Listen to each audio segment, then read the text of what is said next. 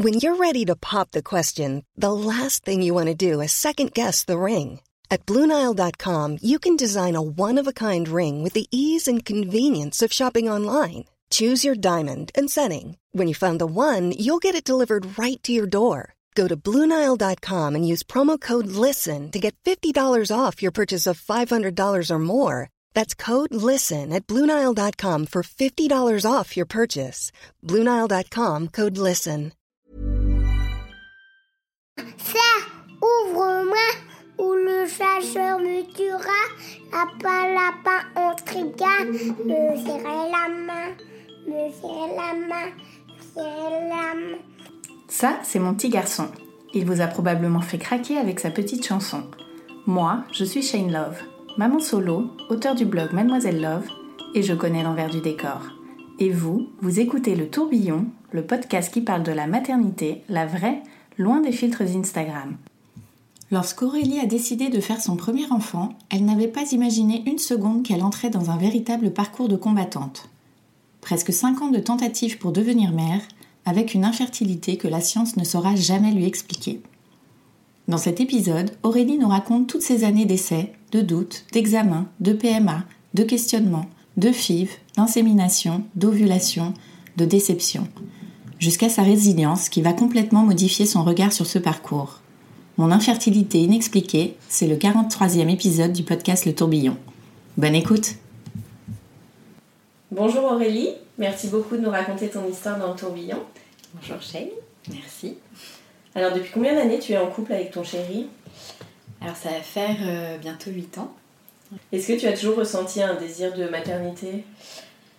Euh, En fait, je me suis jamais vraiment posé la question. Je me suis toujours dit que oui, j'allais être maman euh, et qu'on allait être parents, mais sans me dire euh, vraiment comment ça se passait, euh, par quelles étapes on allait, on allait devoir passer. Et je m'étais aussi toujours dit, à 27 ans, je serai maman. Je ne sais pas pourquoi, depuis j'ai fait de l'introspection euh, sur le pourquoi 27 ans, parce que évidemment c'était impossible à 27 ans, euh, bah, parce que je me suis mise en couple euh, avec mon compagnon actuel entre 25 et 26, donc il y a quand même des... Enfin voilà, je ne voyais pas précipiter les choses. Et puis, et puis voilà. Et puis à 30 ans, voilà, âge symbolique, je pense que j'ai été assez longtemps focalisée sur l'âge, euh, à me donner des espèces de guidelines en me disant euh, là il faut faire ci, là il faut faire ça, mais pareil sans me poser de questions. Et à 30 ans, du coup, on s'est dit, enfin à mes 30 ans, parce que mon conjoint en avait 34-35 à l'époque, euh, on s'est dit bah ok, on est prêt. Euh, voilà, on, on se, on se lance dans l'aventure euh, de la parentalité. Bon, après, ça s'est pas passé exactement comme, comme prévu, mais en même temps, on n'avait rien prévu non plus. Mm. Donc, euh. Donc en fait, ce qui s'est pas passé comme prévu, c'est que vous avez essayé et il s'est rien passé. Exactement. En fait, euh, alors c'était en septembre 2014. euh, là, je m'en souviens hein, parce que. Et euh, bah, au début, sans pression, parce qu'on se dit, bah ok, j'arrête la pilule. on sait qu'il faut un peu de temps pour que le corps, enfin, le corps de la femme reprenne un petit peu ses marques après plusieurs années de pilule. Donc voilà, on se dit, allez, six mois, un an, euh, ça va passer quoi.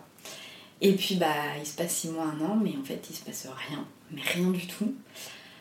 Et en même temps sans trop surveiller non plus. Enfin, j'étais pas à l'affût de mes courbes de température, de voilà, viser à peu près le bon moment, mais euh, en se basant, en pensant que c'était euh, voilà, un cycle de 28-30, euh, J14, enfin bon, ce qu'on sait euh, de l'école, mais voilà, sans avoir de notion particulière finalement sur euh, bah, les cycles, euh, les vrais cycles de la femme. euh, et au bout de bah, six mois, moi j'ai commencé à me dire, bon quand même, six mois, bon, ok, on continue. Et puis un an, voilà, j'ai dit non mais ok, il y a un problème. Ouais, Enfin, d'un an. ouais, il y a un an. euh, Au moins d'aller voir quelqu'un et qui, qui nous dise euh, oui mais c'est normal, enfin continuer un peu, c'est normal. Donc euh, je suis allée voir euh, ma gynéco. À l'époque, on était sur Aix-en-Provence. Je vais voir ma gynéco, avec qui j'avais pas forcément une relation particulière, parce que ça faisait que deux ans qu'on était euh, sur Aix-en-Provence. Et qui me dit, alors pour le coup, parce que j'attendais, enfin si, genre, continuer quoi, mais sans avoir un discours rassurant ou même ne serait-ce que à nous expliquer ce qui peut se passer. Mm. Et il se trouvait, donc ça, ça devait être à peu près à l'été, euh, et il se trouvait qu'en septembre, mon conjoint déménageait et moi je le rejoignais en novembre euh, sur Bordeaux. Donc on s'est dit, bon, dans tous les cas, ça sert à rien de lancer euh, quoi que ce soit sur Aix. Dans tous les cas, elle nous en avait même pas parlé. Enfin, c'était peut-être même trop tôt pour elle dans sa tête finalement de parler de, de PMA. Et, mais par contre, j'anticipe et je prends un rendez-vous pour novembre avec une gynéco sur Bordeaux spécialisée fertilité. Arrive novembre, euh, le rendez-vous, et effectivement, là, elle me dit Bah oui, ok, vous avez bien fait de venir, ça fait euh, un peu plus d'un an que vous essayez. Euh, vous avez 30 ans passés, monsieur 35, enfin 34-35. Ok, on va faire un bilan de fertilité. Et en fait, c'est là que. Bah, c'est là que tout s'enchaîne, quoi bilan de fertilité, euh, examen euh, en tout genre, et puis euh, bah, les lettres PMA qui sont prononcées. alors, je sais pas du tout, en fait, j'arrive pas à me souvenir si j'en avais déjà entendu parler avant de la PMA.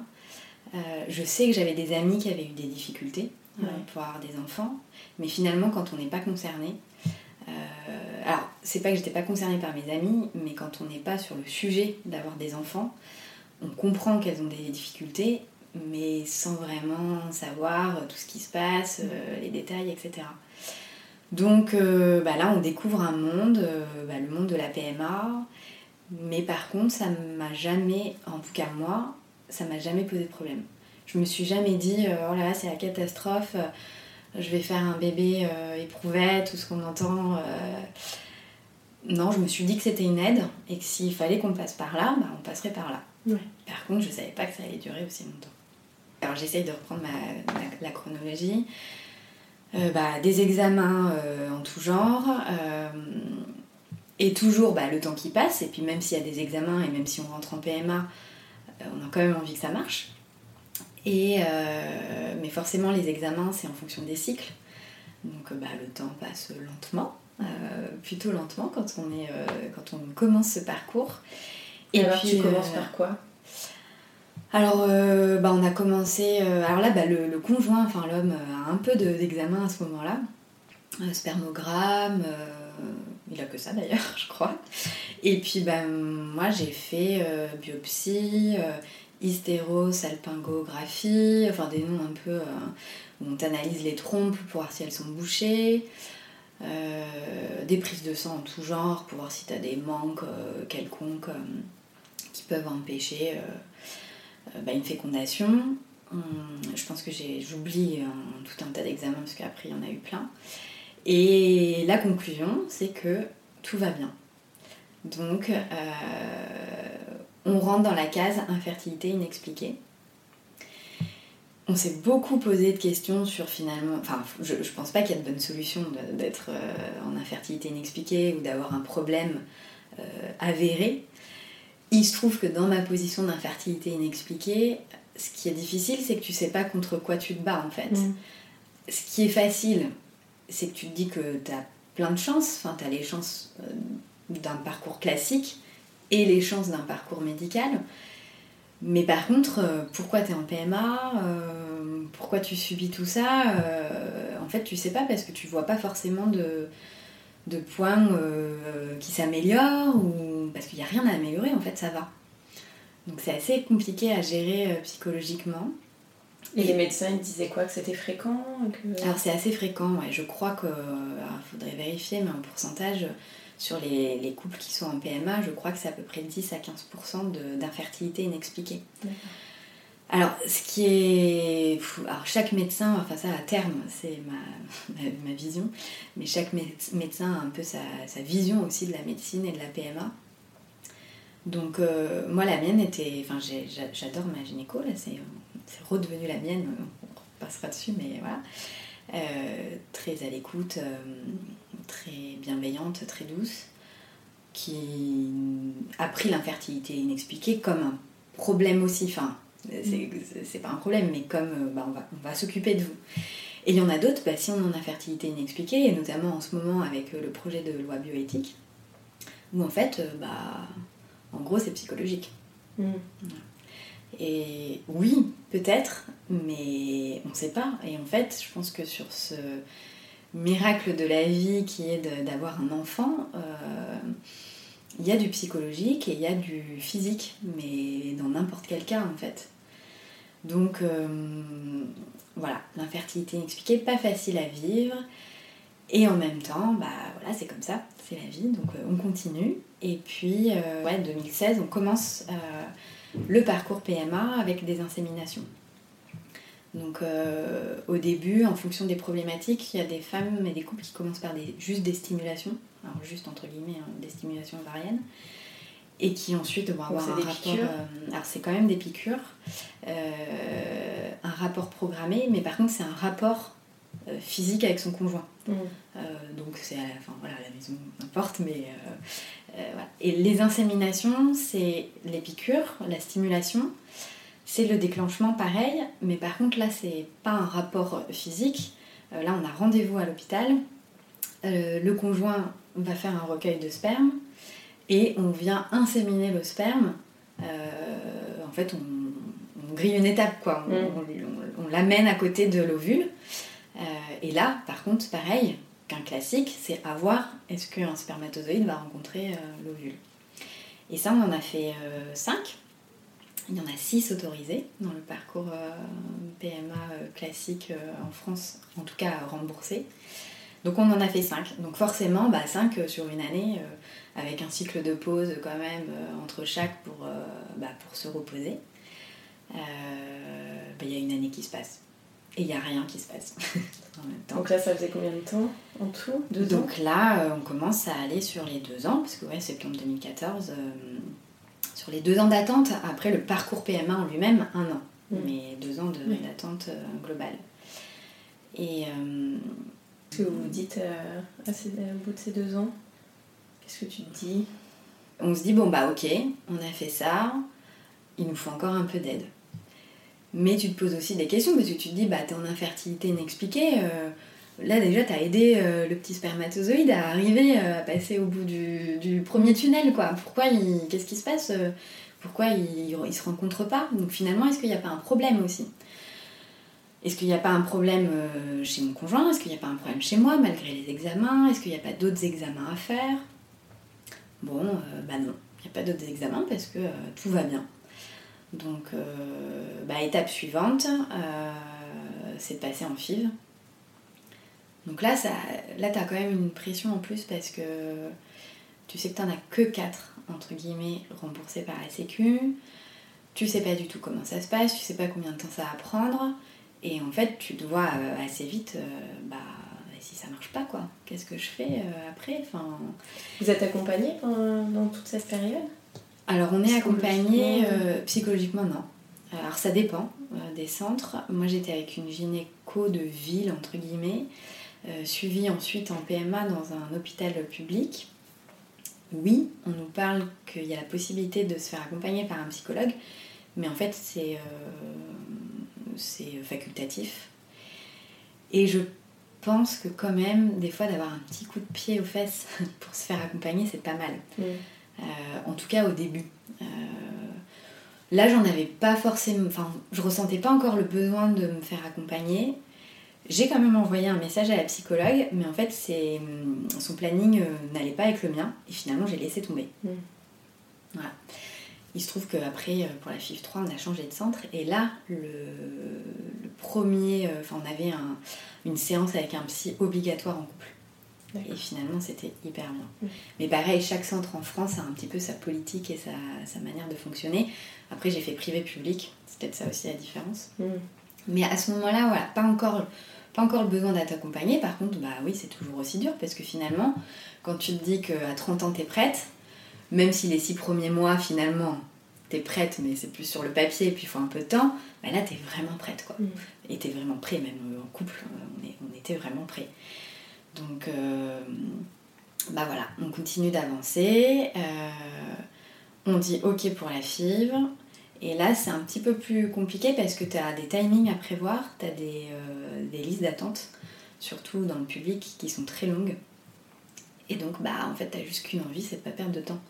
Alors que les inséminations, là, euh, au départ, les 5, finalement, c'est géré par la gynéco.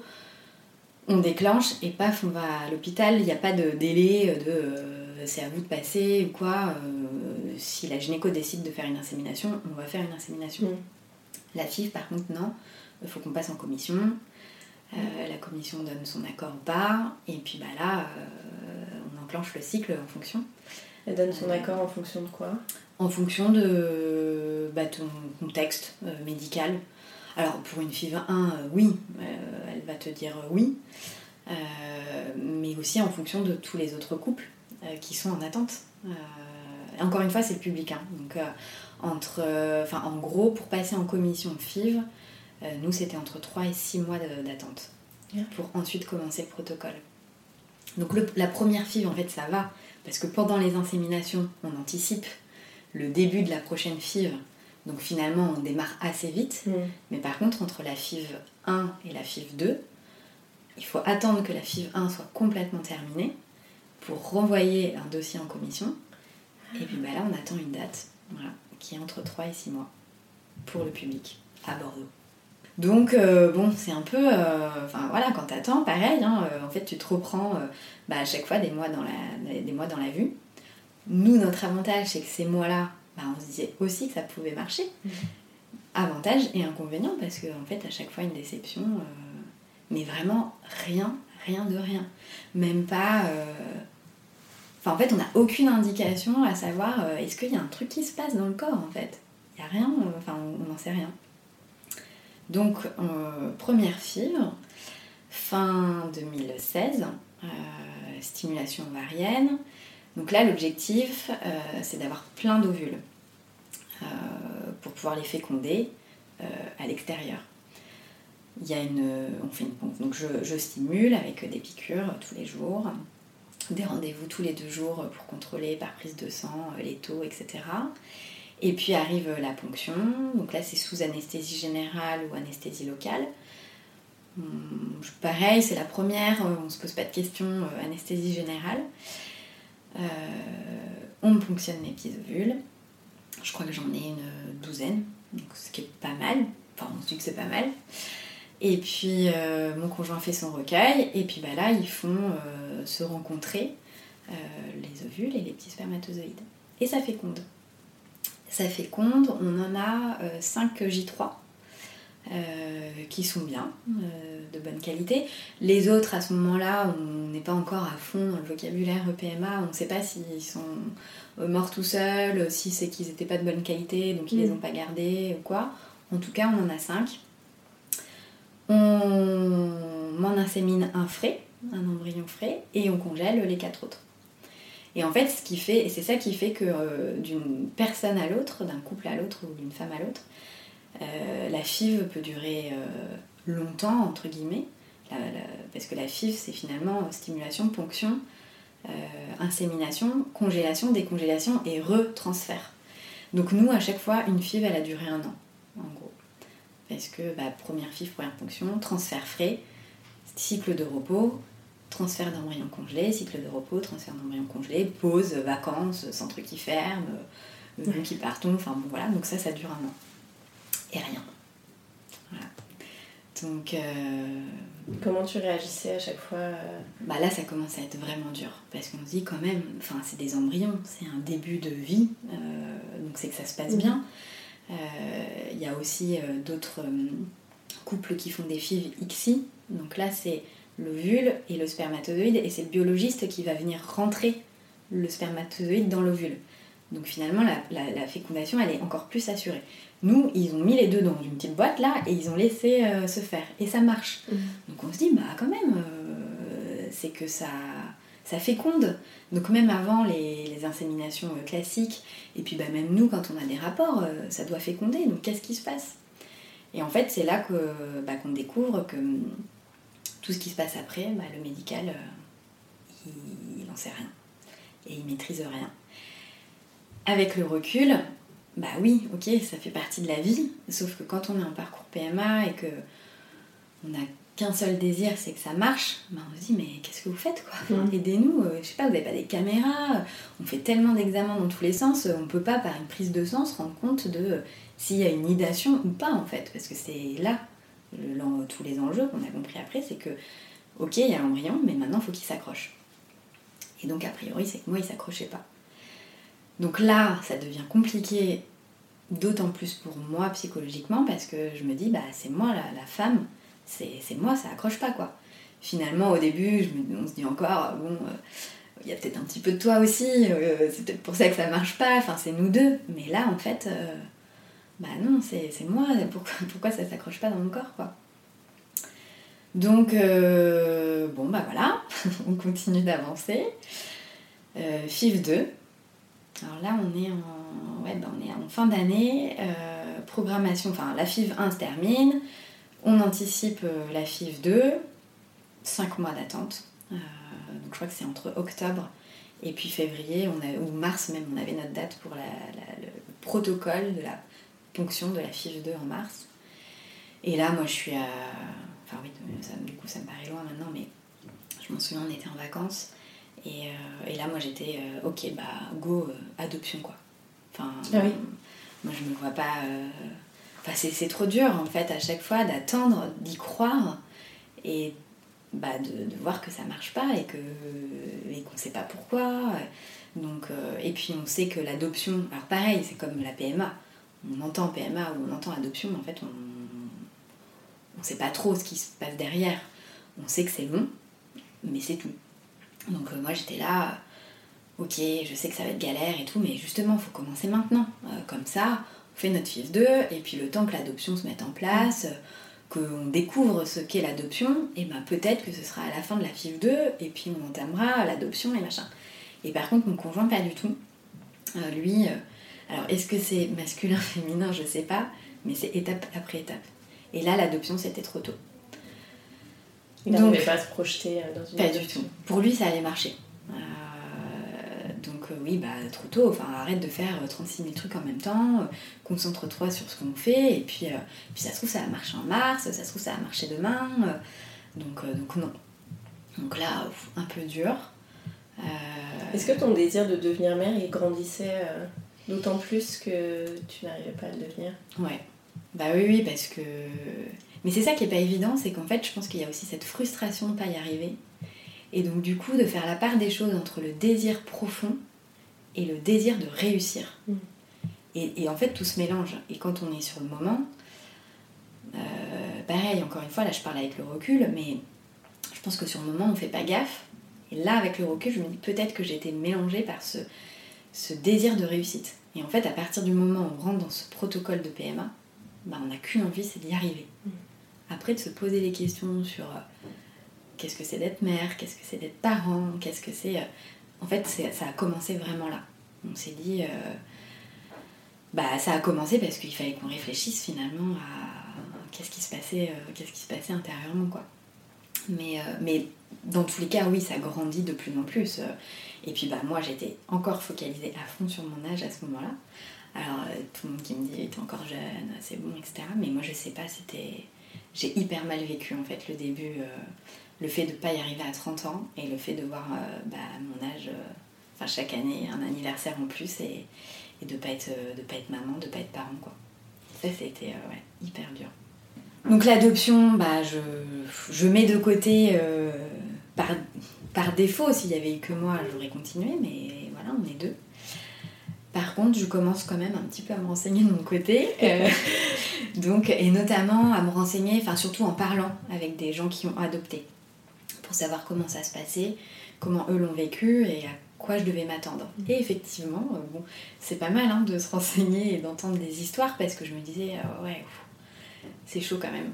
Et puis il y avait notamment un point que j'ai appris, c'est qu'il fallait être marié pour adopter.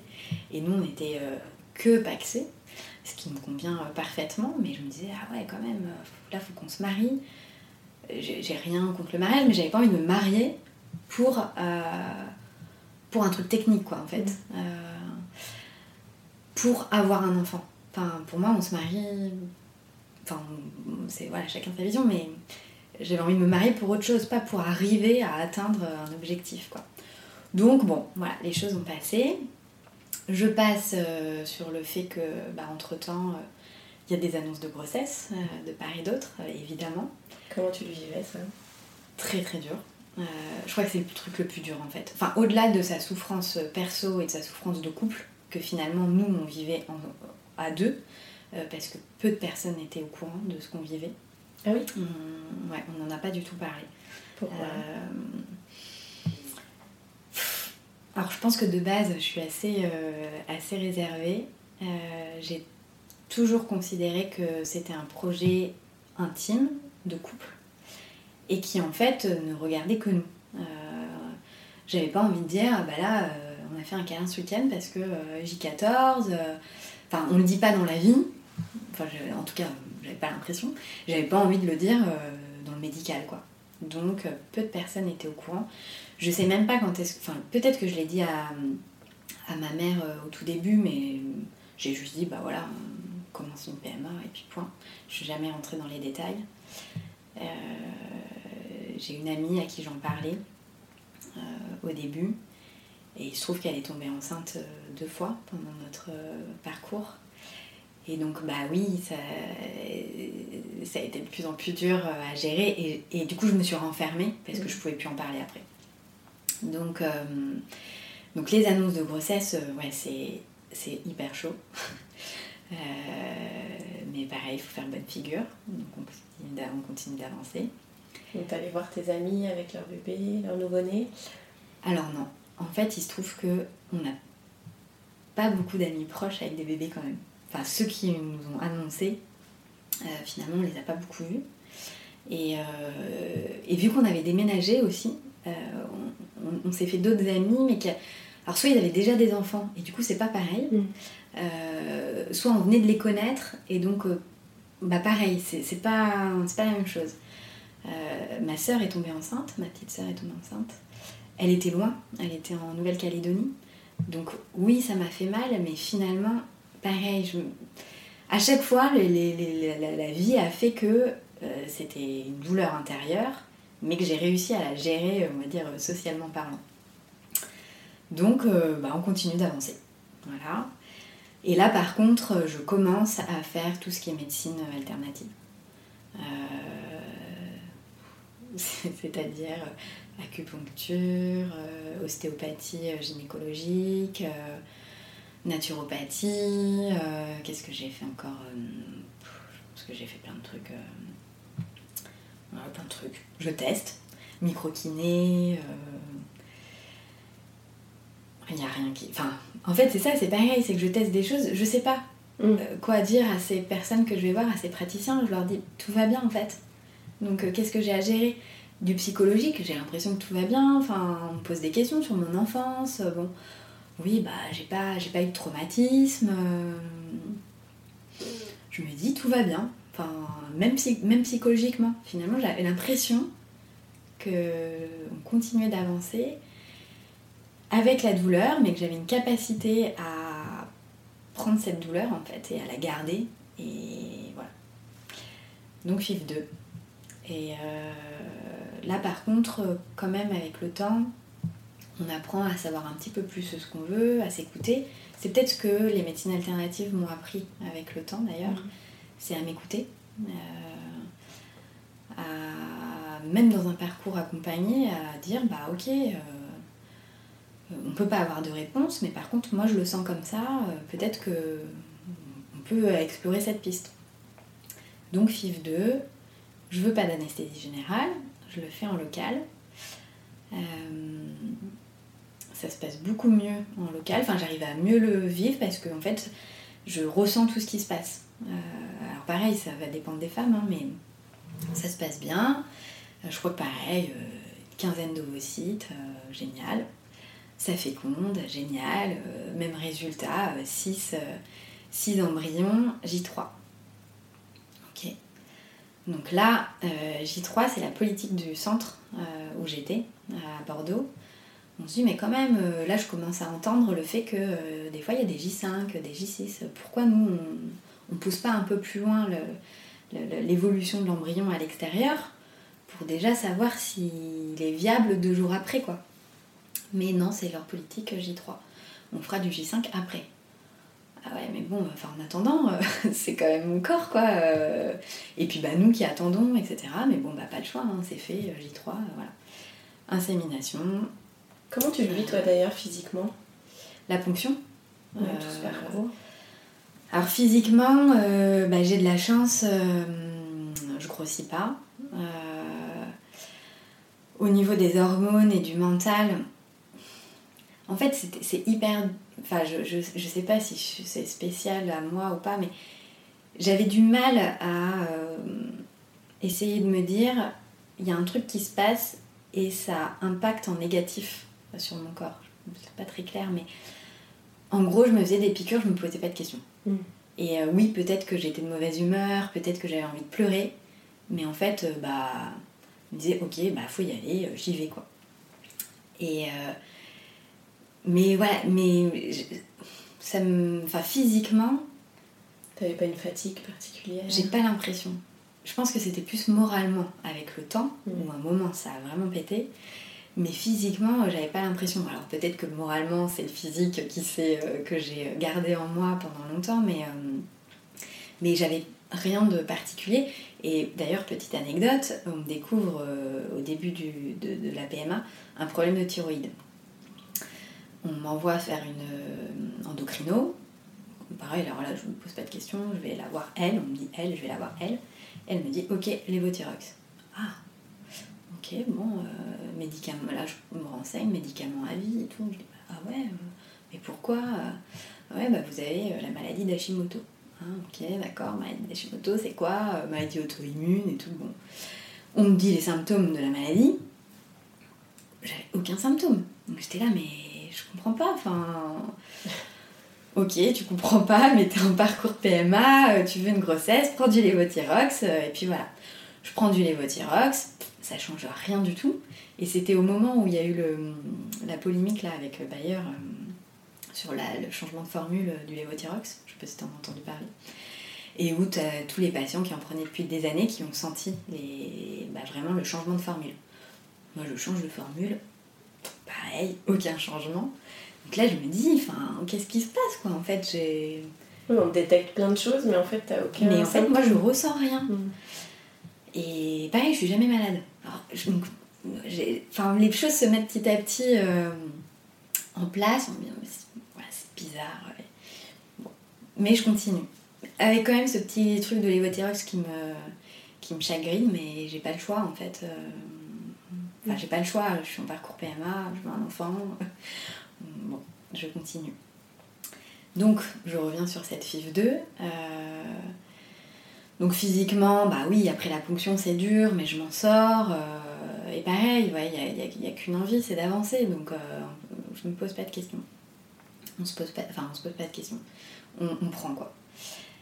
Et on digère.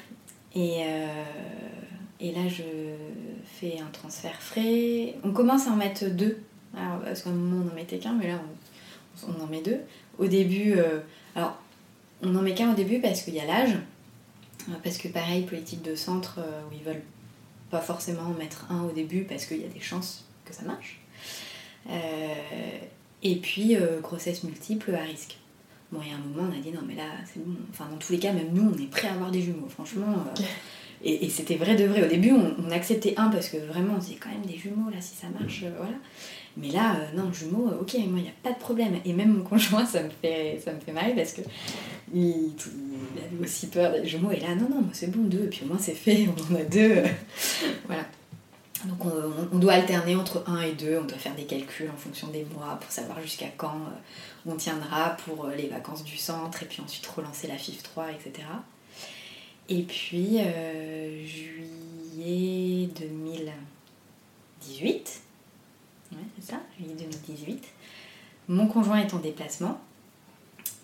Et euh, on a quand même un transfert à frais.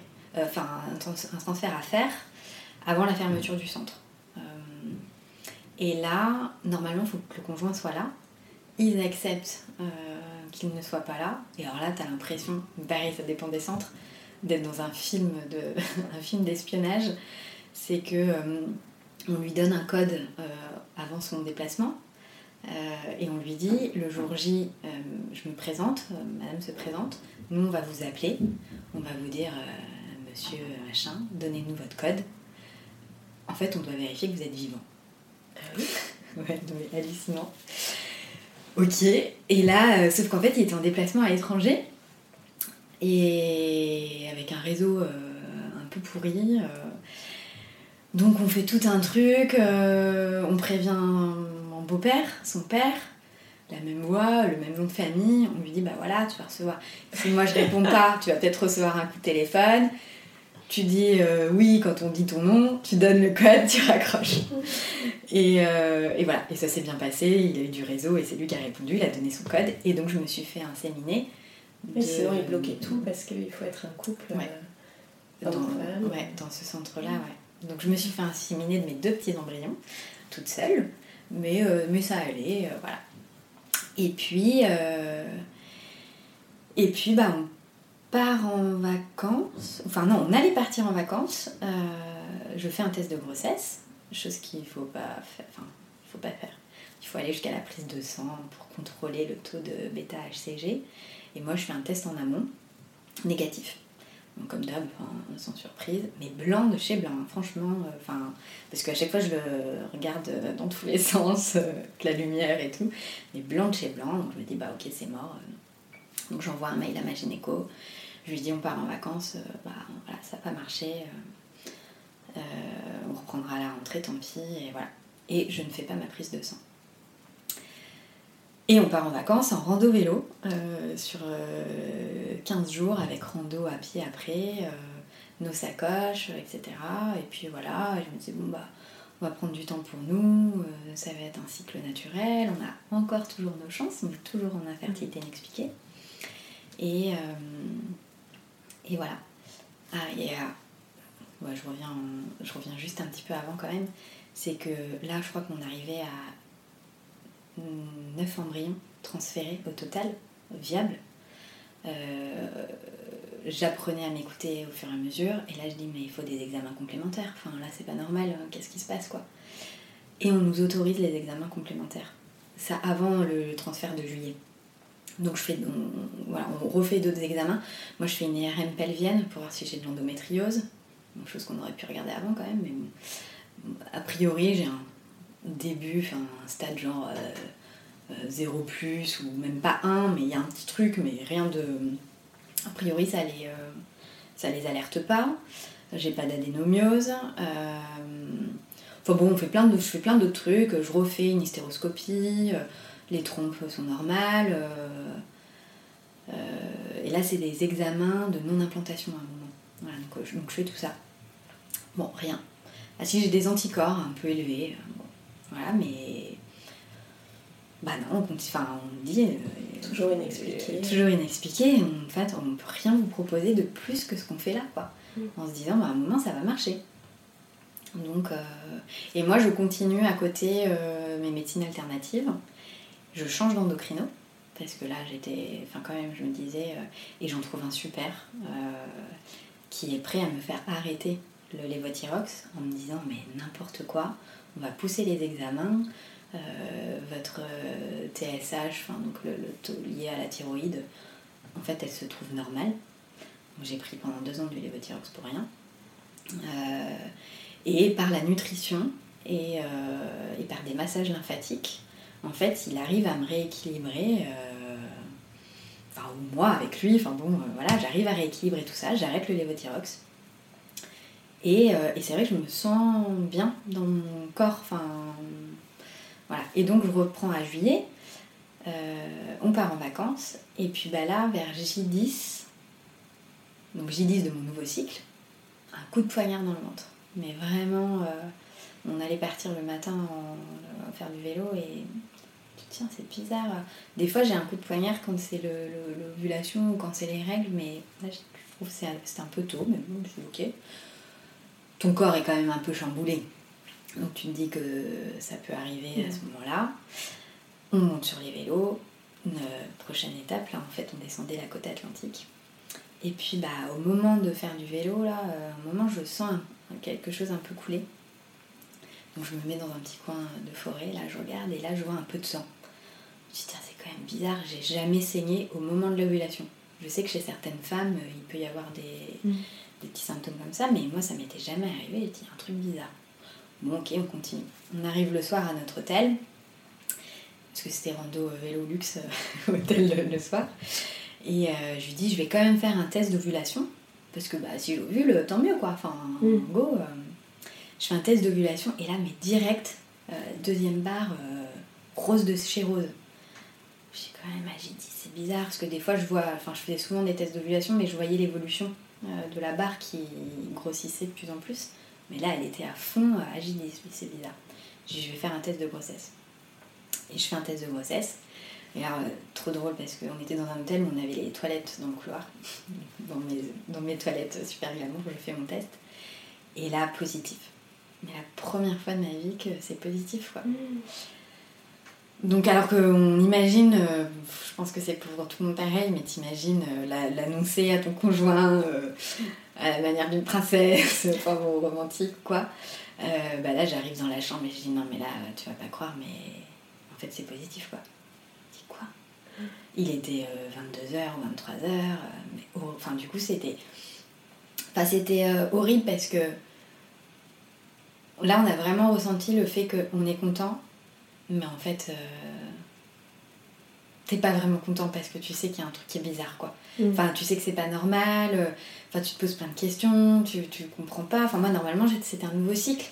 Et si c'était les embryons du cycle de juillet, ça veut dire que j'étais à euh, bah, plus de trois semaines, enfin presque un mois de, de grossesse, entre guillemets. Enfin, oui, de, grossesse, j'ai encore du mal même à me dire et à me rendre compte mais de ce, de ce dernier transfert. Donc, euh, et en même temps, on a envie de se réjouir. Et là, moi, direct, je pense à l'annonce, à mes parents. euh, je savais qu'on avait un mariage en octobre, je voyais toute ma famille. J'étais là en train de dire, ça y est, je vais l'annoncer. Enfin, trop bien. Et en même temps, bah non. Donc, j'ai pas réussi à dormir de la nuit, évidemment. Et le lendemain, euh, bah, prise de sang. Là, on se dit, qu'est-ce qu'on fait? Est-ce qu'on remonte sur nos vélos? Est-ce qu'on va à l'autre étape? Ouais. Euh, Et en même temps, si c'est positif, euh, est-ce qu'on continue le vélo? Enfin. Donc on attend euh, sur la plage avant de reprendre nos vélos, puis on avait quand même des kilomètres à faire avant, Ouais. avant l'autre étape. Et puis bah, ça, les résultats tombent, et là, pff, taux pourri, euh, 94 euh, donc, unités de bêta-HCG, qui en soi a un taux qui montre que oui, euh, je suis enceinte, mais qui ne correspond pas au nombre de semaines de grossesse euh, normalement prévues par rapport au dernier transfert. Donc là, pareil, on se pose plein de questions. On en a mis deux, ça se trouve, il y en a un qui a tenu, il y en a un qui n'a pas tenu, c'est pour ça que j'ai eu mes règles. Enfin bon, voilà. Et puis bah là, évidemment, euh, c'est le mois d'août. Tout est fermé, euh, la gynéco en vacances. euh, donc moi, j'appelle euh, les urgences euh, du service maternité. euh, bah, et puis bah, tout ce qu'on nous dit, c'est bah oui, bah attendez 48 heures, refaites une prise de sang, et puis vous voyez si ça euh, évolue ou pas. On va aux urgences, là du coup on était à Biarritz je crois, on voit rien à l'écho, le taux continue d'augmenter régulièrement, toutes les 48 heures, je fais des prises de sang dans des villes différentes, enfin bref. J'avais hyper peur de la grossesse extra-utérine. Euh, et puis il se trouve que c'était pas ça, et que finalement à un moment le taux a diminué tout seul. Et puis bah voilà, euh, fausse couche quoi. Et là, euh, bon bah là je crois qu'il y a le cumul de plein de choses, enfin de toutes ces années précédentes, parce que là on arrive finalement bah, à 4 ans. C'était, t'as fait une fausse couche du coup Une fausse couche. Ouais. Une fausse couche dans ce parcours, euh, mais qui était aussi du coup un, un signe d'espoir en se disant bah. C'est, parce que c'était moi le problème c'était l'étape d'après quoi Euh, et là on s'est dit bon bah ça s'accroche mais en même temps ça s'accroche mais ça marche pas Enfin, et ça s'accroche à qu'à moitié donc euh, donc oui euh, bah là on entend euh, ouais mais c'est, c'est super alors en fait nous on pouvait se le dire entre nous c'est, dur pour les proches hein, mais on peut se le dire entre nous ok ça nous redonne de l'espoir mais en fait de l'entendre des autres en disant ouais mais regarde c'est quand même un bon signe euh, bah en fait c'est hyper dur parce que bah non c'est pas un bon signe en soi oui ça s'est accroché mais ça a quand même pas marché quoi Donc euh, merci. Donc vous en aviez finalement parlé à vos proches? Et bah là, euh, ouais, ma mère, enfin toujours pareil, ma mère et puis une amie, euh, mais les étapes principales, quoi. Mm. Mais sinon, non. Donc là, le, là, ça commence à être hyper dur. Il se trouve que aussi depuis le début de l'année, avec mes médecines alternatives et tout, je m'étais mise à la méditation, qui me faisait vachement bien. Et, euh, là, pendant une méditation de l'été, je pense, euh, en parallèle de tout ça, j'ai un déclic. Enfin, je sais pas, j'ai un truc qui se passe. C'était une méditation euh, sur l'arbre. Et en fait, euh, qui parlait, euh, qui m'a permis de voir autrement les arbres. euh, parce que ça parlait de cycle, euh, finalement, de saison, de feuilles qui tombent, euh, d'accepter de lâcher ses feuilles, enfin que l'arbre accepte de lâcher ses feuilles pour en avoir de nouveaux bourgeons au printemps, euh, qui vont éclore euh, ensuite avec des fleurs, de ce tronc qui. Enfin voilà, les arbres, il y a des. je ne suis pas experte en arbres, mais il y a des arbres qui ont des, millénaires, enfin des centenaires, et, et, qui grandissent et qui s'étoffent, qui ont des racines. Enfin, en fait, tous, les, tous ces parallèles de l'arbre, je me dis, mais en fait, ouais, en fait, c'est la vie, quoi. Et je commence à me, à me recentrer vachement sur euh, bah, beaucoup plus de spiritualité, euh, de pourquoi on fait ça, euh, et que d'accepter qu'il y a une part d'inconnu et de vie. Et donc, grâce à cette méditation d'arbre, en fait, j'imagine mon projet qui s'appelle donc Mon arbre pour la vie. Tu Euh, l'avais trouvé comment cette méditation sur les arbres? Alors j'ai médité avec l'application Petit Bambou. D'accord. Je sais pas si il doit y avoir une, une session sur la nature. Euh, et voilà, mais rien à voir avec la PMA ou rien à voir avec la fertilité en fait. euh, mais je Enfin, rien à voir indirectement. mais euh, voilà. Et, et là j'ai cette idée, euh, mais vraiment dans ma tête, du projet tel qu'il est aujourd'hui. Euh, donc du coup j'ai créé euh, bah, mon arbre pour la vie qui euh, est en fait au départ ma thérapie parce que moi j'ai essayé de le, de le construire pour moi, pour comprendre un peu mieux ce qui se passait. Et après, je me suis dit, mais si je le construis pour moi, en fait, toute cette vision-là, ce déclic que j'ai eu, qui me permet finalement de lâcher un peu le médical et de faire, ou en tout cas de faire des parallèles entre le médical et quelque chose de beaucoup plus euh, lié à la vie, quoi. Et, et donc, euh, ce, donc j'imagine cet arbre qui finalement évolue en fonction des étapes du parcours. Et plutôt que de voir le négatif du temps qui passe, de la douleur, même si elle est là, en fait, je voyais cet arbre qui s'étoffait. Et je me suis dit, bah, en fait, un arbre qui s'étoffe et un arbre qui est un vieil arbre, c'est un arbre qui est solide, c'est un arbre qui, euh, qui peut protéger les autres, c'est un arbre qui, euh, qui peut transmettre, enfin, finalement, qui a plein de, y a, qui a plein de qualités et plein de, oui, plein de qualités. Et tout ça, ça m'a, je sais pas comment dire, mais psychologiquement, ça m'a vraiment euh, transformée. Donc, euh, me tourner vers le spirituel, euh, voilà, m'apporte beaucoup plus de sérénité, d'apaisement. On passe à la FIF 3, on change de centre, parce que là on se dit quand même, enfin moi j'attends pas six mois encore d'attente là de commission, donc euh, on change de centre. Euh, on avait anticipé quand même euh, l'année d'avant à rencontrer une autre gynéco dans un centre privé. Donc il se trouve que là, bah, en trois semaines, on a un rendez-vous. On va dans son bureau. Moi, je m'étais dit, allez, on fait rendez-vous. Elle va nous dire, bah, protocole janvier, euh, janvier 2019. Et, euh, et en fait, elle nous dit, bah non, euh, si vous voulez, là, bah, là, vous êtes à euh, J20, bah, vous avez vos règles, on commence le protocole. Et là, on était en novembre, enfin, en octobre. Je dis, ah ouais, là, tout de suite, là. ok, j'étais pas prête, mais d'accord, euh, go, on démarre, quoi. Donc, FIF 3, euh, en fait, euh, dans la foulée. Donc, stimulation, ponction. Et là, pendant la ponction, j'ai quand même une anesthésie locale, pas générale, mais une toute petite. Enfin, moi, je dis, je veux rien. et là, je visualise mon arbre. Enfin, tout ce que je commençais à avoir dans ma tête, là, spirituellement parlant. Et en fait, ça se passe hyper bien. Je commence à me dire, je sais pourquoi je fais tout ça. Je le fais pour la vie, pour accueillir la vie. Un discours qui change totalement. En fait, avant, c'était pour tomber enceinte. Expression que j'aime pas du tout. Enfin, c'était pour être enceinte. Ou... Et là, c'était pour euh, accueillir la vie, enfin, pour euh, ensemble, en couple, se préparer ensemble. Donc la préparation, elle est longue, elle est différente des couples classiques, mais on se prépare à quelque chose de beau qui est la vie, quoi. Et, euh, donc ça se passe super bien. Et là, euh, bah, pareil, enfin même résultat à peu près, 15 ovocytes prélevés. Et on pousse à des J5, parce que ça c'était la politique du nouveau centre dans lequel on était. On nous en met qu'un. Parce que là par contre c'était des J5, donc on, nous en met qu'un. Sauf que euh, elle n'était pas pour euh, faire un transfert tout de suite, euh, un transfert d'embryons frais. Elle voulait tous les congeler et qu'on attende, mais sauf que nous, il y avait les vacances de Noël entre temps. Et en fait, on voulait pas que. Enfin, on voulait pas attendre les vacances de Noël. En plus, on partait après en Guadeloupe. Donc on a dit non, on veut un transfert quand même. Bon, bah, on fait le transfert, il marche pas. voilà, c'est les vacances de Noël, on part en Guadeloupe. Et puis bah là, on programme la suite. Du coup, il nous en reste 4 euh, congelés. On refait un transfert au retour de Guadeloupe, toujours rien. Donc là, voilà. Mais euh, du coup, bah, moi, j'ai toujours cette spiritualité derrière, là, que je peaufine. Et ce projet de, mon art pour la vie que je, voilà, que je, continue de construire. Et en fait, ça me fait passer le temps vachement différemment. Enfin, je me dis, bah ok, c'est pas là. Euh, mais c'est une feuille en plus quoi et du coup c'est un pilier en plus de, pour le couple.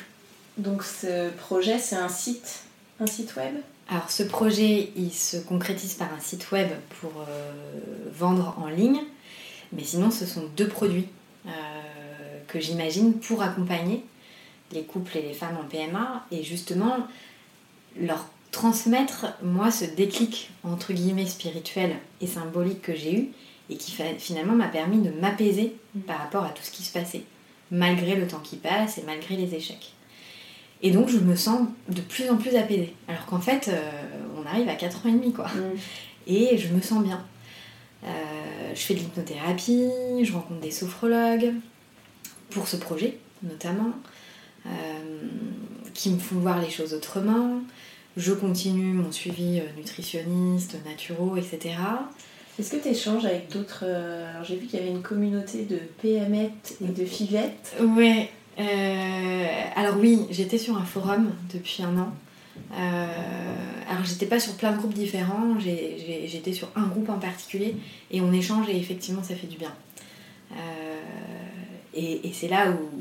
Enfin oui, oui, ça fait du bien. Et on n'est pas seul quoi. Mais il y a aussi plein d'histoires qui sont douloureuses. Enfin, faut, faut aussi s'accrocher, hein. parce mm. qu'il y a d'autres douleurs, mais c'est tout comme les cercles de femmes, en fait, j'en ai jamais fait.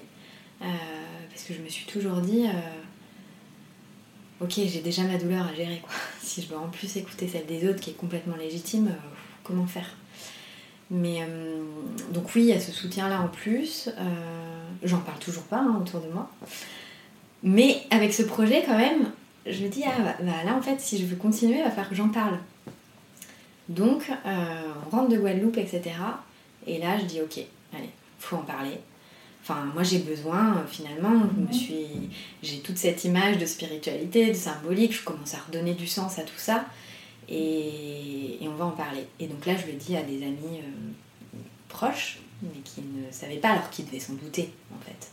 T'as eu une pression de la société sur le fait de ne pas devenir maman à 30 ans ou à 35 ans? Ah bah carrément carrément. Euh, alors, pas, pas, une pression sur la PMA, parce que ça, à la limite. Euh, non, sur le fait de ne pas être mère. Mais sur le fait de pas être mère, euh, ouais. Mais je pense que c'est pour ça que je le vivais mal au début, en fait. C'était mon âge.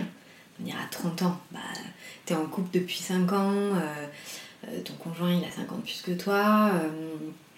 bah alors, quand est-ce que vous faites un bébé, quoi? Donc c'était une pression que je me suis mise toute seule, et une pression aussi de la société, ça c'est sûr. Euh, tu répondais quoi? bah, Je crois que je répondais rien. Euh, j'avais envie de répondre des trucs très méchants, évidemment. Mais je suis pas comme ça, donc, euh, donc non, je répondais rien. Je disais bah non, non, il n'y a pas d'enfant. Mais tu, tu, tu, tu prends les réflexions, bah alors, faut qu'on vous montre. bah alors, quand est-ce que c'est? Alors, avec le temps, mais ça c'est surtout au début, parce qu'avec le temps, en fait, les gens, nous, on n'en parlait pas, mais nos proches en tout cas s'en doutaient qu'il y avait un truc. Mm. Et finalement, je souffrais peut-être presque à la fin que les gens ne nous en parlent pas. mais en même temps, on n'en parlait pas. Enfin, donc c'est, c'est un peu le serpent qui se mord la queue, quoi. Je rencontre euh, une hypnothérapeute sophrologue pour le projet de mon art pour la vie. Euh, et en même temps pour moi. J'ai un peu séparé les deux. Et là, bah, pareil, euh, enfin révélation, où je me dis, mais on s'est focalisé sur le fait de devenir parent, moi sur le fait de devenir mère. On peut peut-être être heureux sans enfant, en fait. Parce que bah, pour l'instant, on est heureux. On est en couple, on s'aime on, on a vécu des choses difficiles, mais en fait, on s'en est toujours sorti. Ça nous a renforcés, soudés. On adore voyager. Euh, on a tous les deux une carrière professionnelle. Est-ce que finalement, on n'est pas bien aussi comme ça? Est-ce que ça peut pas être une autre possibilité? Mm. Donc, euh, toute cette ouverture d'esprit me fait en fait lâcher prise, ce fameux lâcher prise, où euh, pendant 4 ans je pense que j'étais là, ouais ça y est, là j'ai lâché prise, là j'ai lâché prise, ça va marcher. Mais là j'ai vraiment ressenti en fait ce qui était le vrai, enfin je sais pas s'il y en a un vrai, mais en tout cas un lâcher prise pour moi, je me suis dit ok, là maintenant, euh, faut que la vie elle continue, euh, nous ça suffit, on va arrêter de se mettre entre, entre parenthèses pour ce projet. Euh, de toute manière, c'est bon, là, j'ai passé les 27, j'ai passé les 30 ans, je suis plus à un an près. Euh, on va laisser couler. Entre-temps, on avait revu d'autres gynécos, enfin... Et pareil, euh, déclic, personne. En fait, dans les gynécos, moi, je cherchais un sauveur. Je cherchais celui qui allait me dire ok là le problème il est là, mm. on va faire ça et ça va marcher. Mais en fait j'ai compris qu'il n'y en avait pas. Parce que la vie, en fait, personne, mais même les médecins en PMA, même si personne, euh, nous, euh, ne peut dire je vais donner la vie. Euh, je, vais te permettre de donner la vie. En fait, c'est la vie, quoi. Et, pareil, on se dit souvent pourquoi moi? Pourquoi ça marche pas Qu'est-ce que j'ai fait dans ma vie alors qu'il y a quelqu'un qui que j'estime plus moins bon Pourquoi lui ça marche Et en fait, tout ça, c'est des c'est des, c'est des jugements, euh, mais pour qui on se prend pour, se dire euh, bah, lui il peut accueillir la vie et pas moi, ou moi je peux accueillir la vie et pas lui. Donc voilà, toutes ces réflexions euh, me font finalement me rendre compte que la tolérance, que l'écoute et la bienveillance surtout envers les autres et envers soi-même, envers ce qui se passe, bah, c'est indispensable, l'acceptation. En fait, je commençais à accepter ce qui se passait.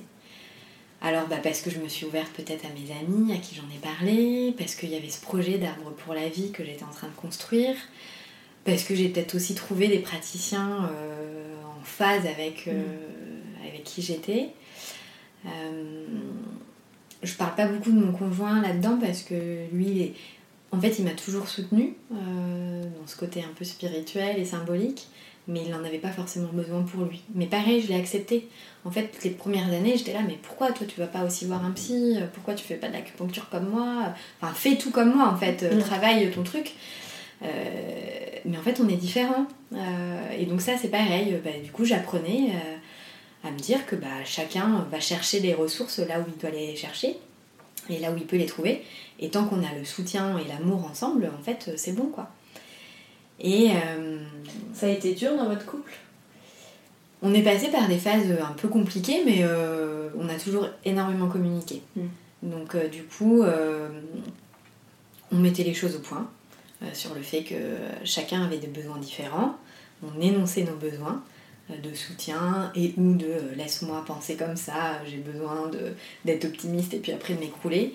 Et, et, finalement, non, au contraire, ça nous a ça nous a rapprochés euh, plus que tout. Et, c'est un petit peu ce que je dis, alors c'est des généralités, mais je pense qu'un parcours PMA, après il y a d'autres euh, expériences, mais soit ton couple il tient pas, euh, parce que c'est hyper dur, soit il tient mais à 200%. Mm. Après, ce qui se passe après, c'est la vie, c'est encore autre chose, mais, mais non, on a tenu à 200%. Et peut-être pas exactement en même temps tout le temps, euh, mais c'est ça aussi la vie de, de, couple, c'est d'essayer de s'ajuster au fur et à mesure. Et, euh, par la communication, euh, ouais, on, a réussi, on a réussi à passer tout ça. Et voilà, et du coup j'allais bien. Et il y a une phrase de mon hypnothérapeute qui suivait un petit peu toutes ces pérégrinations, là, du coup, depuis début 2019, qui m'a dit essayez de vous dire une phrase, enfin, ou arrêtez de vous dire la phrase que moi je disais ok, je serai heureuse avec enfant ou sans enfant. J'étais dans cette optique-là, mais je disais où. Et elle, elle me disait arrêtez de dire le où et dites vous serez heureuse avec enfant et sans enfant. Parce qu'en fait, les deux sont possibles, à hauteur égale. Mm. Et en fait, je me suis répété cette phrase et pareil, je me suis dit, mais oui, euh, en fait, ouais, le et quoi. Tout est encore possible. C'est vrai que je suis jeune, euh, voilà, on n'en sait rien. Je lance le projet de mon art pour la vie. Euh, donc là, je dévoile vraiment, euh, voilà, je parle vraiment de tout ce qui, de tout ce qu'on a vécu. Euh, je lance le compte Instagram. Euh, il y a une petite photo de moi cachée quelque part, mais sinon je montre, je montre quand même pas trop ma tête, voilà. Mais je me livre, j'écris ce que je ressens, cette vision-là, qui peut paraître bizarre au début d'un parcours PMA, parce qu'en fait, c'est de se dire oui, il y a tout le cheminement qui est déjà fait. C'est ça. Et puis c'est pas j'abandonne. Euh, j'ai encore envie d'être mère, évidemment, euh, au plus profond de moi, mais j'accepte qu'il y a une part d'inconnu. Et c'est pas un abandon, c'est euh, juste vivre. Mais voilà, je parle de tout ça. Et là, bah, je me sens bien. Et donc je fais un peu du teasing sur mes produits pendant deux mois. avant, de, avant de lancer la, la, vraie boutique en ligne. Je lance la boutique en ligne, on fait un transfert et ça marche. voilà, magie.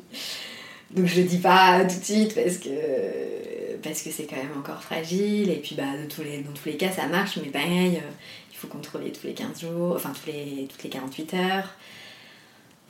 Est-ce que, tu savais que là c'était potentiellement la bonne Alors, euh, vous êtes pas... Euh, en fait, quand il y a eu le transfert, alors moi par contre c'est ce que je trouve génial, c'est qu'on a une échographie euh, bah, du petit embryon qu'on n'a pas normalement, mais en fait là on a toutes les étapes. J'ai pas ressenti, c'est vrai que des fois j'entends euh, certaines femmes qui disent là j'étais sur la table du transfert et j'ai senti que c'était lui. Je, peux pas dire que je me suis dit ça, par contre je me suis dit je vais vivre, on va, on va, on va continuer de vivre et oui j'ai la vie là, mais j'accepte que aujourd'hui j'ai la vie, que demain j'en sais rien. Donc non, j'ai pas eu cette petite flamme. Mais par contre, on est parti en week-end juste après. Et alors là, petite anecdote, en fait, je me suis ouverte à tous les signes, euh, mais pas les signes superficiels, enfin vraiment à écouter ce qui, à regarder ce qui se passe autour de moi. Et euh, j'étais encore sur mon vélo, c'était la nuit, on rentre, on était dans la forêt avec des pins, euh, donc avec nos petites loupiottes et tout, et on adore regarder les étoiles. Pour voir les étoiles filantes. En se disant, ça va être un signe et tout. Mais là, on était sur nos vélos, donc je regardais pas les étoiles filantes. Mais par contre, j'en vois une, à travers les arbres, en train de faire du vélo. Et là, je dis à Christophe, euh, je dis non, mais là, en plus, elle était incroyable cette étoile filante, elle était énorme, elle a duré super longtemps, et je la cherchais pas des yeux. Et elle était là, quoi. Je dis non, mais là. Et là, j'ai commencé à me dire, ok, ça, là, il y a un truc qui. Enfin, je sais pas, il y a on peut pas savoir, mais je me suis dit, il y a un truc. Et puis bah voilà, le truc c'était qu'une semaine après, euh, j'ai fait mon test. Euh, donc j'ai encore fait un test avant de faire la prise de sang. Euh, je suis sur les toilettes, je vois le test, blanc. Je dis bah ok. Mais j'avais pas envie de pleurer. Enfin, mm. en fait j'étais bien, ok, c'est pas là. Puis quand même, euh, je, regarde, et là, il y a une petite goutte. Euh, J'essuie. Il y a quand même une ombre. Mes toilettes sont assez sombres. Donc je sors, je vais à la fenêtre, je, pars, je laisse, je reviens. Et là, en fait, je vois la barre qui apparaît. Et elle me dit, waouh, c'est quoi ce truc? Et en fait, le premier mot qui m'est venu, c'est de dire merci, quoi. Merci, en fait. Euh, Enfin, ouais, je, peux dire que ça. Euh, merci. Euh, merci de me donner ça maintenant, quoi. Et là, euh, bah voilà, enfin là, c'est, magique. c'est magique parce que c'est au bon moment. Enfin, c'est pas les 15 jours après, là, comme la dernière fois, comme la fausse couche. Alors oui, on a peur que... Et j'ai encore peur que tout s'arrête. mais c'est maintenant, le moment présent. Le moment présent, ça se passe bien. Le moment présent, il y a la vie. Donc je prends le moment présent et, et on va avancer comme ça au fur et à mesure. Et voilà. Et du coup, et ben depuis ça dure. T'es enceinte de combien de temps? Et donc là, je suis enceinte depuis 4 mois et demi. Donc, qui correspond vraiment à l'ouverture de la boutique en ligne de mon arbre pour la vie. Je ne l'ai pas dit tout de suite, évidemment. Euh, enfin, évidemment, non, chacun voilà, fait comme il veut, mais on a mis du temps à le dire euh, bah, cette communauté Instagram qui commençait déjà à me suivre sur mon arbre pour la vie. Par contre, je l'ai dit tout de suite, évidemment, aussi à mes parents, euh, à mes sœurs, et puis petit à petit aux amis, à nos amis. En attendant quand même, pour les amis, en attendant, parce que, alors non pas que je voulais attendre les trois mois officiels, enfin ce qu'on dit, mais parce qu'en fait j'avais envie de vivre ça euh, rien que pour nous. Mm. Euh, on n'en avait pas beaucoup parlé à nos proches, enfin, ou pas à certains proches euh, jusqu'à présent. Donc j'avais pas envie de recevoir, c'est un peu, c'est peut-être un peu bizarre, mais j'avais pas envie de recevoir leurs félicitations en fait, sans qu'ils connaissent tout ce qui s'était passé avant. Donc j'avais juste envie de vivre notre truc. Là, je crois que maintenant, tout le monde est au courant. ça y est. Enfin, petit à petit. Et, euh, et voilà. Et il y a toujours cette petite pointe, évidemment, de stress. C'est ce que je dis euh, régulièrement sur mes posts Instagram, euh, qui revient parce que, bah, parce qu'encore une fois, c'est la vie, mais comme je peux, en sortant, me faire renverser par une, par une voiture, je touche du bois. Oui. voilà. Mais, mais donc, ce qui se passe dans le corps, c'est pareil, c'est la vie. Mais par contre, j'ai confiance en chaque moment présent et et, je, et on vit pleinement et intensément ce qui est en train de se passer. C'est génial. Donc 50 parcours Donc euh, presque 50 parcours, enfin oui, septembre 2019, 50 euh, parcours. Euh, ouais. Qu'est-ce que ça a changé chez toi, tu penses, tout ce parcours de, de PMA bah, Ça a changé, en fait c'est pareil, c'est ce que je dis avec le recul, peut-être, mais encore qu'en janvier ça a commencé, mais en fait j'ai pas de regrets. Euh, et ça a amené tout un pan de spiritualité euh, de, et de bienveillance, même si je pense qu'avant j'étais quand même dans cette optique-là, mais de, bienveillance et de vouloir transmettre euh, en fait une certaine douceur face à ce parcours médical que je n'avais pas avant.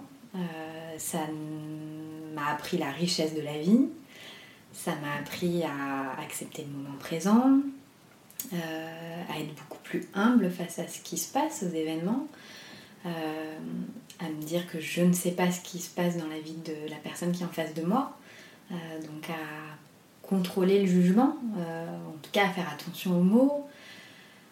En fait, ça m'a fait devenir la personne que je suis aujourd'hui et, et ouais, sans regret, vraiment sans regret. Alors, c'est sûr qu'on peut dire que maintenant c'est facile, entre guillemets. Mais, euh, mais bon, c'est aussi la vie, c'est comme ça, ça a marché pour nous. Et, euh, et ouais, c'est fantastique. Et puis pour le couple, je pense que ça nous fait nous rendre compte euh, différemment, ça nous fait prendre conscience différemment de ce que c'est de porter la vie, en fait. et encore une fois, j'ai banni l'expression de tomber enceinte non, je suis pas tombée enceinte. Je suis pas tombée. Euh, on a accueilli la vie. Mm. Alors ça a été long. Euh, il y a eu de la préparation, euh, voilà. on a dû s'améliorer sur certaines choses.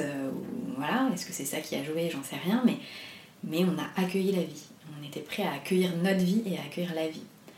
Et voilà. Et je c'est un chemin qui est fantastique. Alors malheureusement, c'est pas toujours le cas. Mais c'est ce qui fait aussi la richesse de, la vie, c'est de ne pas savoir ce qui va se passer. Euh, tu continues à échanger avec euh, des femmes qui sont en parcours de PMA Et du coup, je continue à échanger, oui, avec, euh, bah, avec cette communauté qui s'est construite au fur et à mesure. Finalement, le projet, je l'ai dévoilé en avril 2019. On est déjà plus de 800 en partant de zéro. Mais du coup, c'est pas compliqué de continuer d'échanger quand on est enceinte avec justement des femmes qui n'arrivent pas à tomber enceinte, comme toi à l'époque, euh, tu vivais mal la grossesse de tes amis. Alors je me suis posé beaucoup de questions effectivement là-dessus, c'est pour ça que j'ai tardé aussi à le dire, euh, enfin que j'ai pas voulu le dire tout de suite, euh, pour des raisons perso, mais aussi pour, protéger, enfin nous protéger et puis protéger aussi celles qui suivaient le, projet de Mon Arc pour la vie. maintenant, j'en parle pas énormément ma grossesse. Je montre que je suis là pour celles qui veulent en parler. Et, et j'en parle si elles, si elles me font un signe. et si j'en parle de moi-même, bah, je fais extrêmement attention à la manière dont, j'en parle. Mm. Et finalement, euh, ça peut être douloureux, mais c'est aussi porteur d'espoir pour euh, celles qui, qui sont dans le parcours. Donc c'est toujours pareil, je pense qu'il n'y a pas de règle, c'est de savoir euh, écouter et s'adapter à la personne qui a en face en fonction de l'état d'esprit dans lequel elle est. Et de voir que si voilà, je ne vais pas euh, afficher euh, complètement euh, tout ce qui se passe dans notre grossesse, mais aussi parce que, tout comme je n'ai pas partagé tout notre début de parcours PMA, voilà, j'ai envie de le garder, enfin, j'ai mm. envie de garder certaines choses pour nous et que, et que c'est aussi des choses intimes, ce qui se passe. donc, oui, il y a les grandes lignes, mais voilà. Donc, je pense que c'est de se poser en perpétuellement des questions là-dessus et de faire attention. Et tu donnes la parole euh, à certaines de ces femmes d'ailleurs sur, euh, sur ton site, chacune peut témoigner. Euh. Exactement. quand j'ai lancé le site, je voulais raconter mon, enfin, notre histoire, mais je voulais aussi montrer que c'était notre histoire et que elle pouvait peut-être effectivement être porteuse d'espoir ou pas, mais quand j'ai lancé, à la limite j'étais, j'étais aussi en parcours encore. Hein, donc, mais, mais que chaque histoire est différente. C'est aussi le principe de mon arbre pour la vie, hein. c'est qu'un arbre est différent en fonction de chacun. Donc j'ai laissé la parole sur un blog où j'ai publié au fur et à mesure des témoignages. Je suis allée chercher des femmes qui avaient envie de, d'écrire. Euh, au début, c'est moi qui suis allée les chercher parce que je sentais qu'il y avait une écriture bienveillante et justement des mots. Parce que même si on a envie de partager, euh, bah oui, il y a des manières d'écrire, on ne peut pas tout se permettre. Euh, de, quand on partage de, dire, ou en tout cas une manière de dire. Donc j'ai cherché des personnes où je, trouvais l'écriture jolie. Elles ont témoigné, et puis euh, bah moi ça va aussi en même temps avec cette ouverture aux proches. Euh, j'ai lancé là depuis, euh, bah, depuis cet été la partie dans le blog Lettres ouvertes aux proches, mmh. qui sont en fait, alors c'est pas vraiment des témoignages, mais en fait c'est des lettres écrites par des femmes qui s'adressent à leurs proches pour expliquer ce qu'elles vivent, comment elles le vivent et éventuellement comment être face à nous qui vivons un parcours PMA. Parce que c'est ce que je me suis rendu compte, c'est que bah, moi j'en ai pas parlé, j'ai mis du temps, mais c'est aussi très difficile pour euh, les proches euh, de ne pas être maladroit, de savoir euh, quoi dire, quoi faire, être là ou pas. Et finalement, on se rend compte que personne n'a la solution, mais qu'il y a des petits trucs quand même qui sont assez facile à mettre en place. Qui, comme quoi, par exemple Comme la discrétion. Et puis juste le... Alors ça c'est mon point de vue, hein, mais on est là et on pense à vous. Mm. Mais rien que ça, en fait. Et les gens ont plutôt peur euh, de dire, bah, des euh, parcours PMA, voilà là. Mais en fait, on va pas poser de questions tant que eux ne viennent pas. Donc moi, je me suis posé beaucoup de questions sur pourquoi j'en avais pas parlé, mais je me suis aussi beaucoup posé de questions sur pourquoi eux ne sont pas venus aussi nous en parler. Mm. Et je pense que c'est à chacun de se remettre en question, c'est pas que nous, dans notre parcours avec notre douleur, c'est aussi les proches, bah, de faire un travail euh, qui est pas facile hein, aussi, hein, mais de d'introspection et de savoir comment être euh, face à toutes ces personnes. Donc là, il y a sept lettres qui sont publiées euh, pour l'instant. À chaque fois, hein, je pense qu'on voit la particularité de ces femmes. Et en même temps un message universel qui est que on a besoin des autres pour avancer. Et je pense que tant que, euh, tant que ça se fait dans le, dans le soutien et encore une fois dans la bienveillance, alors on dit souvent ce mot, mais bah, en fait tout peut passer. Mais voilà, il faut apprendre à le faire. Merci beaucoup Aurélie. Merci Shane. Un grand merci à tous d'avoir écouté le tourbillon et vous le savez, si ce podcast vous plaît, n'hésitez pas à en parler autour de vous et à lui mettre plein d'étoiles sur l'application podcast de votre iPhone. Pour échanger sur le sujet abordé avec Aurélie, je vous invite à retrouver la photo de l'épisode 43 sur Instagram grâce au hashtag de Tourbillon Podcast et à laisser vos commentaires. À mercredi prochain pour un nouvel épisode.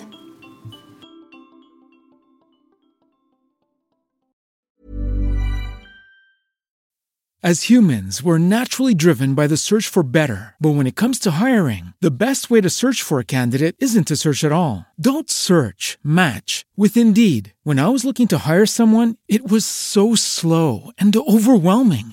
I wish I had used Indeed. If you need to hire, you need Indeed. Indeed is your matching and hiring platform with over 350 million global monthly visitors, according to Indeed data, and a matching engine that helps you find quality candidates fast. Ditch the busy work. Use Indeed for scheduling, screening, and messaging so you can connect with candidates faster. And Indeed doesn't just help you hire faster. 93% of employers agree Indeed delivers the highest quality matches compared to other job sites, according to a recent Indeed survey. And listeners of this show will get a $75 sponsored job credit to get your jobs more visibility at Indeed.com slash podcast. That's Indeed.com slash podcast. Terms and conditions apply.